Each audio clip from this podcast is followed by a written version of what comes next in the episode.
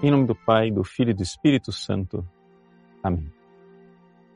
Meus queridos irmãos e irmãs, o Evangelho de hoje, Jesus, nos fala do banquete. O banquete que Deus prepara para nós. O que, é que nós podemos notar nessa parábola? Que é algo assim, a gente está acostumado às parábolas, mas não nota né, aquilo que é estranho. É o quanto Deus deseja preparar um banquete para nós. Veja, na parábola, nós vemos que Jesus fala de um homem que preparou um grande banquete. Depois manda o empregado convidar. Os convidados não vêm. Mas aí ele manda insistir mais ainda. Embora cada um tenha a sua desculpa, é, dizendo, ah, eu estou preocupado com isso, com aquilo, etc. Ele insiste e vai. E vai alargando cada vez mais o convite. Aqui nós notamos duas coisas extraordinárias. Primeira, essa que eu já fiz notar. Deus quer que nós sejamos salvos e tem mais interesse de que nós entremos no céu do que nós temos interesse de entrar no céu. E a segunda coisa extraordinária é o fato de que exatamente essa resistência dos primeiros convidados, o fato de que os primeiros convidados rejeitam e dizem: Não, não quero ir, eu, tenho outra coisa, eu estou culpado, faz com que então Deus alargue o convite e aumente o número daqueles que entram na sala do banquete. Essas duas realidades são muito importantes e nós precisamos tê-las mesmo diante de nós na nossa vida espiritual. Quantas pessoas ficam desesperadas, desestimuladas e caem em tentações de escrúpulo, em tentação de desânimo, de desespero, porque se esquecem dessa primeira verdade.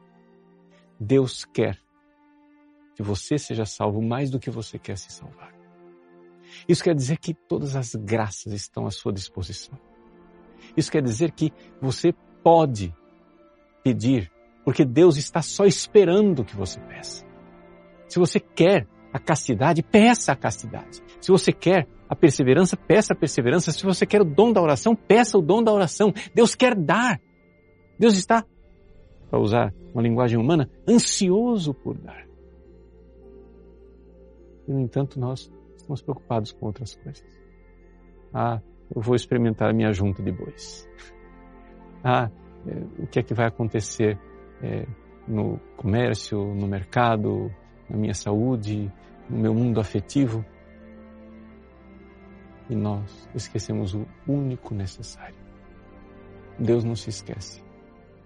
Deus quer ser amado. Por quê?